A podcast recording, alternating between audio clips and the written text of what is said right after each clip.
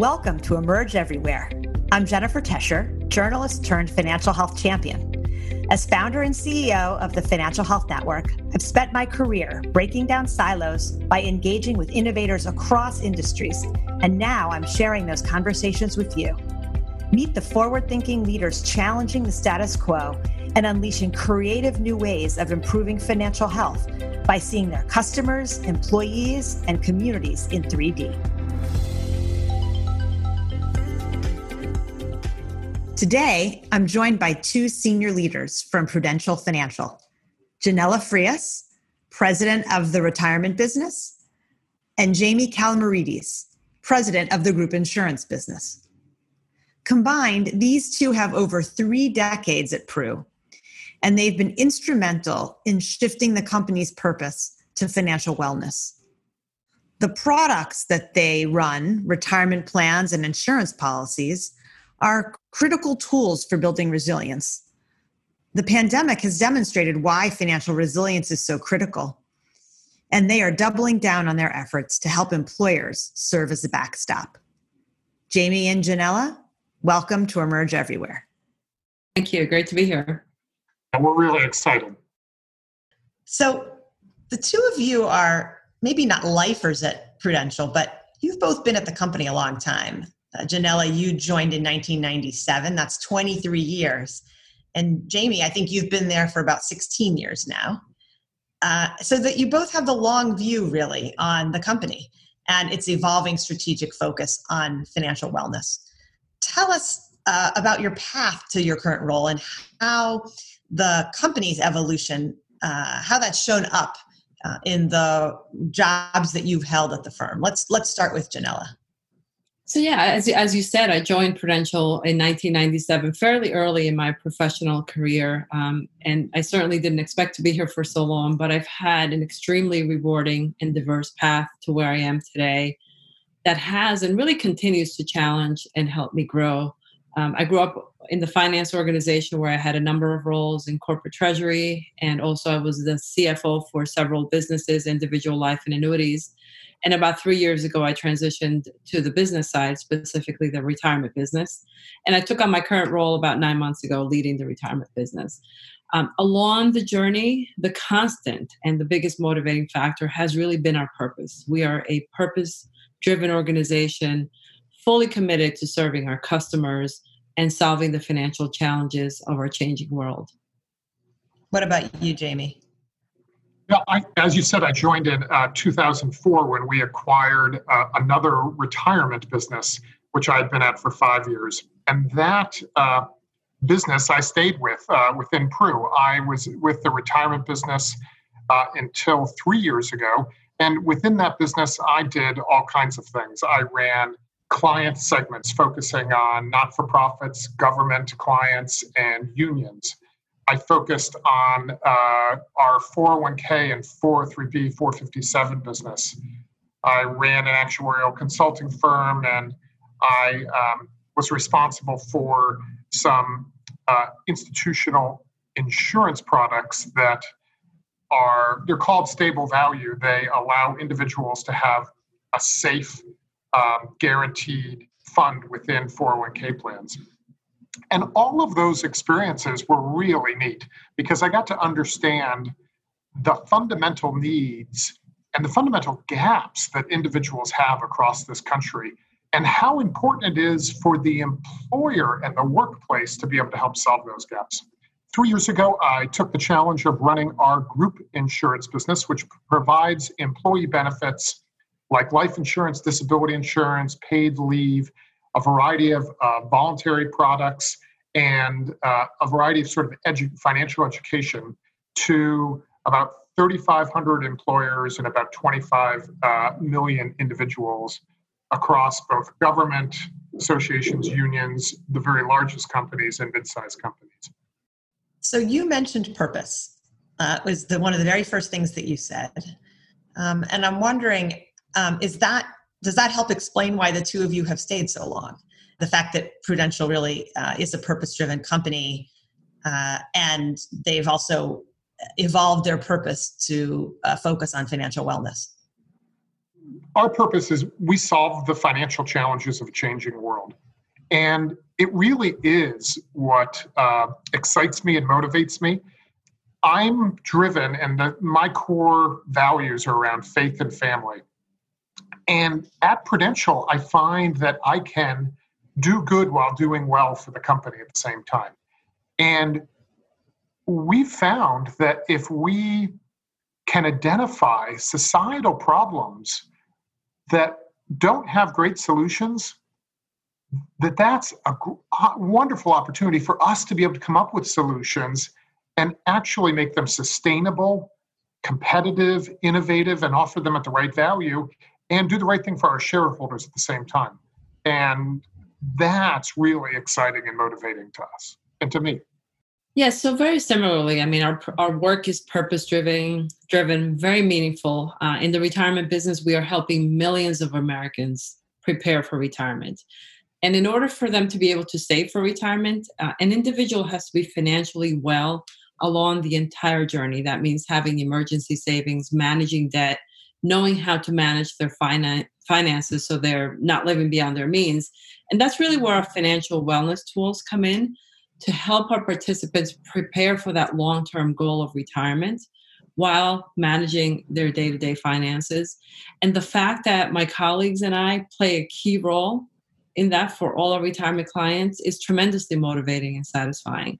Uh, one person at a time, but it really, really makes a difference. It really matters when we can help people save for that long term goal and help them be well along the way and be part of a company that really values that and really puts our customers first. So it sounds so obvious when you say it this idea that uh, to retire successfully that you've got to be financially healthy financially well all along the way but that wasn't necessarily the motivating factor or the motivating idea at prudential until maybe a few years ago. How did the company get there? As you start looking at the statistics right and you start seeing that so many americans don't have emergency savings can't afford a $500 emergency, then over time, as we did research and we looked at our, our participants and our clients and, and better understood the challenges, and you realize that when somebody is living paycheck to paycheck or perhaps beyond their means, saving for retirement comes last. And so over time, through talking to our clients, understanding the, the research better, we realized that you really have to be financially well along the way and that we need to provide those tools. And as we have worked with our clients, the employers, you know, over the past couple of years, they've really embraced this notion and they understand the value. And they also understand the the financial value to them because if you have employees that are concerned about their financial well-being focus on their financial challenges they're not as productive they're not present at the workplace. And in addition if you have employees that are are not ready and cannot retire on time that creates all kinds of challenges for workforce management. So there are real business imperatives for our clients to help their employees be financially well and prepare for retirement and i think that cross section of understanding the value and understanding and us developing those tools that really help the participants has really made this a key area of focus and um, really has everyone highly engaged over the past couple of years. So, both of your businesses rely heavily, if not exclusively, on the workplace as a distribution channel. I wonder how the two of you break down the natural silos between your two businesses to collaborate and to leverage each other's products and employer relationships. I mean there there obviously is an important connection between insurance and retirement and i suspect you have in many cases overlapping um, end user customers with, with policyholders and retirement plan holders. Yeah it is um, most people's asset-based wealth is through their employer starts through their employer in the retirement plan most people's growing area of getting insurance is through their workplace, whether or not it's a employer or a union or a professional association. Despite that, there are all kinds of weird barriers that have been set up in the past, just over time, that sort of inhibit the connection of those things that we work to overcome on a regular basis. And, and, and here's what some of those barriers are. Most insurance, like group benefits, are tied to the healthcare cycle. And they don't need to be, but they are. And that's just a historical fact. Most retirement solutions are not done that way and they're administered and record kept differently so that the employer has sort of historically put things into buckets instead of thinking about it from a financial wellness perspective. One of the real opportunities and challenges that our businesses work on together is coming out with one framework for financial wellness and delivering that one framework to our individual clients, our mutual clients, and all the ecosystem so that we come as one organization to the marketplace. So, more of a modular approach where here's a platform, and now you can plug in as the employer, you can plug in the products that we offer that you think are of interest to your employees. Yes? Yeah, exactly. So, we want to make sure that we offer the platform. Sometimes it's not our platform, sometimes it's the employer's platform, and we're the modular connectors. Exactly. Got it. Got it. And, and, and Yanela, you know, talk a little bit about how important or how valuable the workplace is as part of this idea of an integrated financial health system, particularly given the changing nature of work, both due to technology and also what we've seen, frankly, with COVID. Um, how do you adapt uh, your businesses given the way in which work is changing? Yeah, so I mean, look, well before COVID, uh, employers were already embracing the idea of offering more financial wellness tools and resources to their workers as part of the holistic benefits program, as we chatted about before. And that's because we know people need help with their finances and figuring out how to save for the future when you've also got short term expenses and debt to pay off is not easy.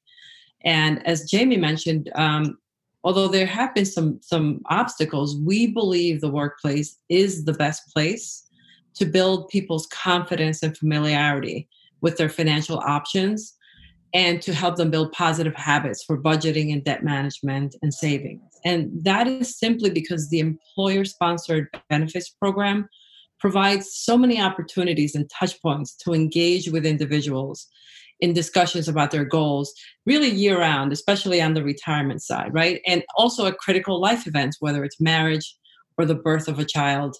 And also when something unexpected happens, like they need a disability claim. So that, you know, covers the spectrum between their retirement business and the group. Or when, it, when they need a hardship withdrawal uh, from their retirement plan. And also, the reality is that 76% of people say they trust their employers. That's ahead of the trust that they have in any other institution, whether it's the government, the media, or other businesses.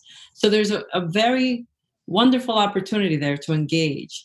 Um, and also, as I mentioned, employers have a vested interest in helping their employees with their financial education and tools because, again, research shows that the workers are more likely to stay when they have these financial wellness tools and they will be less stressed about about finances so the, the reality is that the workplace is such a wonderful opportunity and i think as employers more embrace more the fact that there is a real benefit here from the, not only the personal level but also the, the business and professional level i think we're having a lot more success really engaging and really providing that holistic view and the tool set to help employers and employees. So, how do we think about workers who um, aren't connected to only one employer or who are um, gig workers? Or, I mean, there have been home care workers forever, right? This gig thing is, we think it's new, but it's not really new. Um, uh, what do we do about those workers? And is that something that Prudential ultimately can play a role in, or is that really need to come from uh, different, either a different kind of company or from the government? Yeah, it, now a different type of company and the government are certainly thinking about gig workers, 1099 workers, but Prudential's already playing a role in them. And we really think about this not as just 1099 or W 2, but people that are doing uh, part time 1099 jobs, side gigs as well. So there's almost a spectrum of W 2 side gig workers and 1099 workers. And it turns out side gig workers and some 1099 workers get benefits through their partners uh, plans at the workplace. And so we think about not just what the employee is doing, but their whole family. We might serve them that way. The other way we serve 1099 workers is through unions and associations. This allows individuals that have collective um, bargaining power or a collective interest in terms of an association to work together and be able to be portable across uh, different workplaces, but still get the benefits of businesses. And we do that for both professional organizations like doctors associations or certified organizations like CPAs who are oftentimes 1099 workers, but then across things like nurses and a variety of other areas as well. And the retirement business uh, serves that area too. And uh, maybe, you know, you want to talk about the promise of open MEPS and how that might work as well. Yeah, absolutely. And I would add, let's not forget that small businesses account for almost 99.5% of all employer firms in the US. So, in addition to the gig economy and, and the contract workers, we have the challenge of individuals working for small businesses where they do not have access to the to the plan because it's very difficult for these small businesses to afford it. Um, so that is an area that for uh, frankly for over a decade prudential has been advocating for increased access to retirement plans for small businesses through open um, multiple employer plans. And frankly jamie has uh, done a lot of that when he was over in retirement really focused on that and the great news is that the groundbreaking Secure Act legislation that was passed at the end of 2019 really brought this benefit to life and really has provided the opportunity for these multiple employer plans to be to be um, to be provided. So we continue to monitor the implementation efforts. Obviously, it's early days, but uh, we're looking at what's happening at the Department of Labor, Treasury, to ensure that any other regulatory guidance furthers the development uh, of a robust and competitive MEP marketplace and obviously we're looking at how can we participate and where are there opportunities to partner and really bring this to life now that we have the legislation available so, Yanela, earlier this year, uh, Prudential joined um, our Financial Solutions Lab, an initiative that we launched in 2014 with founding partner JP Morgan Chase. For the last six years, the lab has cultivated, supported, and scaled innovative ideas that advance the financial health of low to moderate income consumers and historically underserved communities. Thank you for your support and investment. I'm hoping you can talk a little bit about why Prudential made this investment and the role of fintech and insurtech uh, in driving financial health for all. Yeah, so first of all, we're very excited uh, about the partnership, and we really view the partnership with the Financial Solutions Lab as, as really being very closely aligned to our mission of solving the financial challenges of our changing world. And we've really just been very impressed by the work of the lab, uh, including the lab's success in producing consumer insights and accelerating cross sector collaboration and in scaling financial solutions for underserved communities, right? So that's very much aligned with what we're trying to do. And much of this is done through leveraging fintech and insurtech and, and really leveraging and focusing on areas where there are the ownership is really from from places where uh, these communities and, and uh, you know black or or other minority owned um, companies which is just really exciting. And that is why prudential has recently committed to $10 million as you mentioned over five years. And given the growing economic inequalities that we see and that we're obviously experiencing right now we are increasingly focused on equipping historically underserved communities uh, and individuals with the tools and support they need to get on the path to economic and social mobility. These are communities that we are very active in. We are in Newark, uh, and we were founded in Newark and are still in Newark. So we live in a community where we are quite active. And we really believe this partnership will result in great outcomes for the communities that we serve. So you mentioned Newark. Um, Prudential obviously has deep roots in Newark, which is the headquarters of the company. Um, and it's one of the country's oldest cities, actually. And after the civil unrest in 1967 and the resulting white flight, Prudential chose to stay in Newark when a lot of other companies left.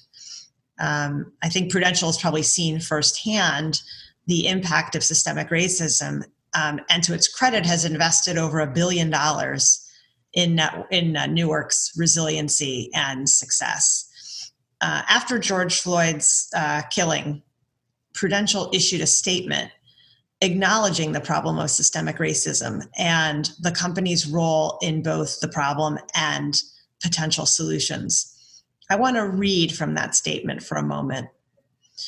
Prudential was founded on the principle of equity, that financial security should be within reach for everyone. And yet, we haven't always been on the right side of history with Black consumers. Examining our past revealed business practices as a legacy company that we are not proud of, including practices that negatively impacted Black Americans and other underserved communities.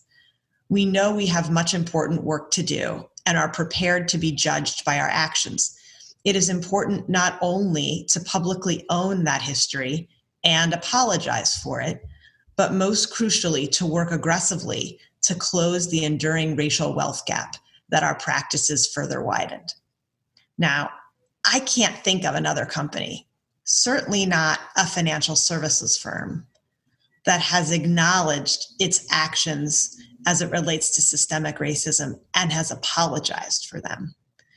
What does that acknowledgement mean to each of you personally? And how do the proactive measures that the company is taking to close the racial wealth gap show up in each of your businesses? Jamie, let's start with you. I, I think that the, the drive and the need for persistent action to create equity is a um, there's a moral case for me there's a faith case and i think that there's a very obvious business case for it as well. The, the business case goes like this. Companies and organizations that have more diverse thinking are better performers. They're more productive. They're more innovative. They outperform in terms of stock. So even if we're not even thinking about the altruistic or the moral or the faith based approach, there's a very good reason why our shareholders want us to do this. Our consumers want us to do this. Our employees want us to do this. We want the very best talent. And that's why uh, we made a, a, series of nine commitments uh, taking action for our people, taking action through our businesses, to make uh, equity better and taking actions in society. And each of our leaders, myself included, are personally committed, measured upon, and are investing time, energy, and resources to make sure that we're going to fulfill not only those actions, but actually make progress in our uh, quest to have better equity across this com- country. Yeah, so I mean, um, First of all, I'm very proud to work in an organization that acknowledges its past mistakes and learns from them, that cares deeply for its employees and customers, and that truly believes in equity and financial security for all. Um, and you know, Jamie mentioned the commitments we we just made. These commitments were born out of the courageous candor of nearly seven thousand Prudential employees who shared their experiences and also shared their expectations in more than 125 employee forums on racial equity across the company. And these were just incredible sessions. And I, you know, each of us probably participated in a double digit number of them. Every one of them had similarities, but every one of them had their unique characteristics, but so touching and just so personal. And it was wonderful to engage in these conversations. Um, but these commitments came were really born out of that and these proactive measures and commitments will show up in every aspect of our business talent practices, product design, distribution, investment strategies, partnerships, and really how we engage within our communities and with our customers. And in, in our views, you know, they must be and will be part of who we are and in everything we do. I know it's early. Uh, these are relatively new commitments the company has made. But as you think about your own businesses that you run, um, less so about internal uh, prudential issues, but more about the businesses you run, the customers you work with. Um, are there top of mind or low hanging fruit opportunities you think um, that can help contribute to closing the racial wealth gap?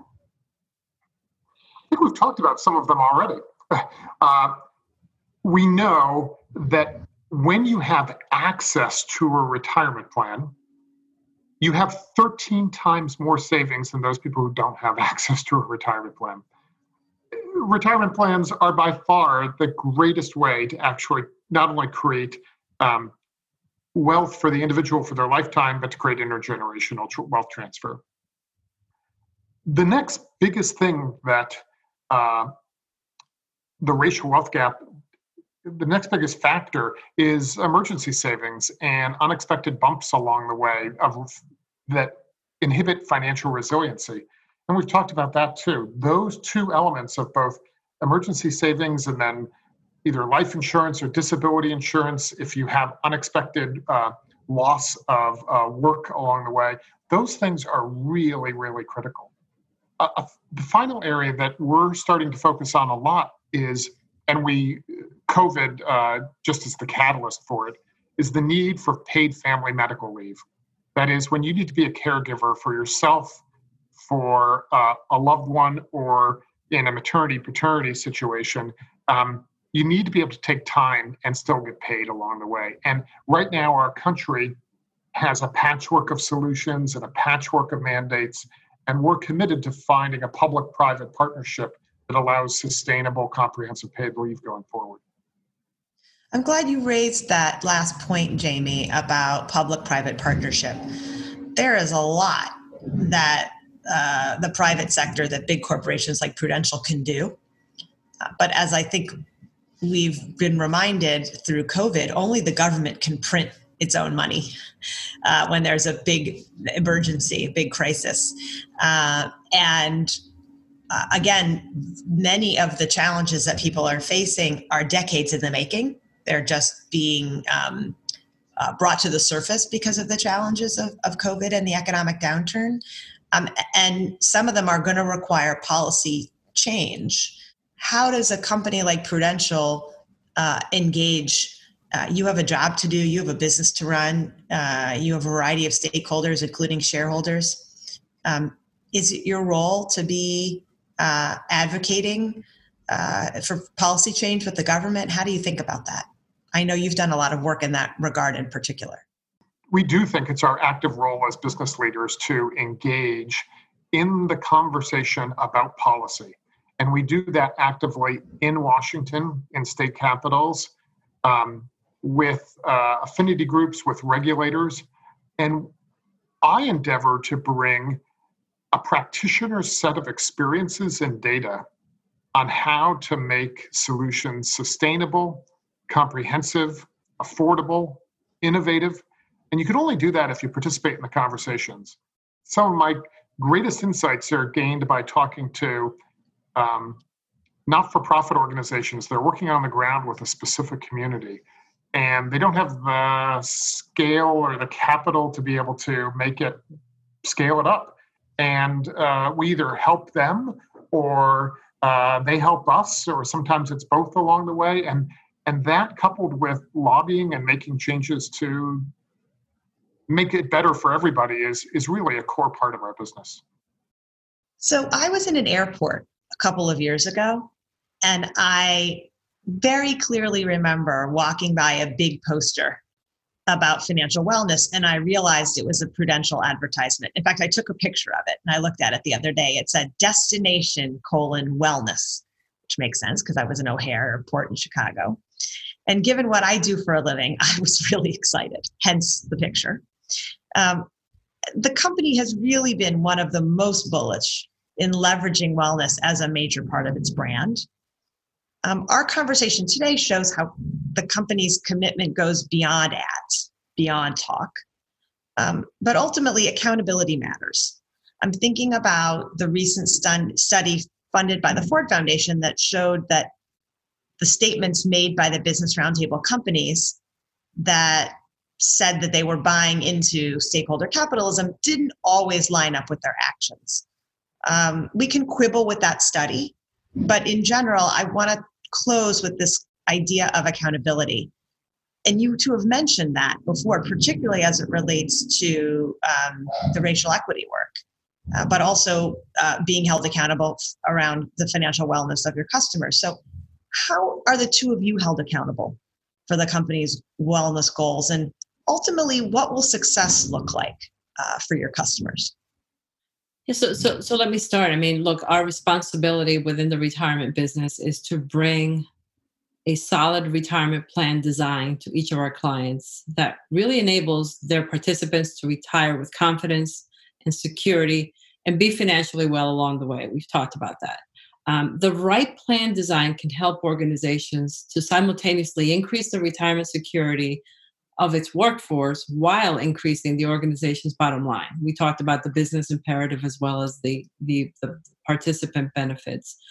Um, and and really that is what we focused on uh, and frankly we've been quite focused on shifting our approach as to how we look at the retirement plan design and we are working very closely with clients and advisors to ensure their employees are prepared for their futures as well as another financial crisis which, which will happen um, and so we aren't we aren't necessarily thinking differently as a result of covid but it has highlighted the shortcomings of the current approach and really further strengthened our resolve to help prepare our clients and participants. Um, because at the end of the day, we are held accountable for outcomes, right? And it's those outcomes in terms of helping participants achieve those short term and long term goals, having the financial cushions that they need along the way, um, and really helping them achieve the right outcomes will re- result in our clients, the employers, having the right outcomes as well.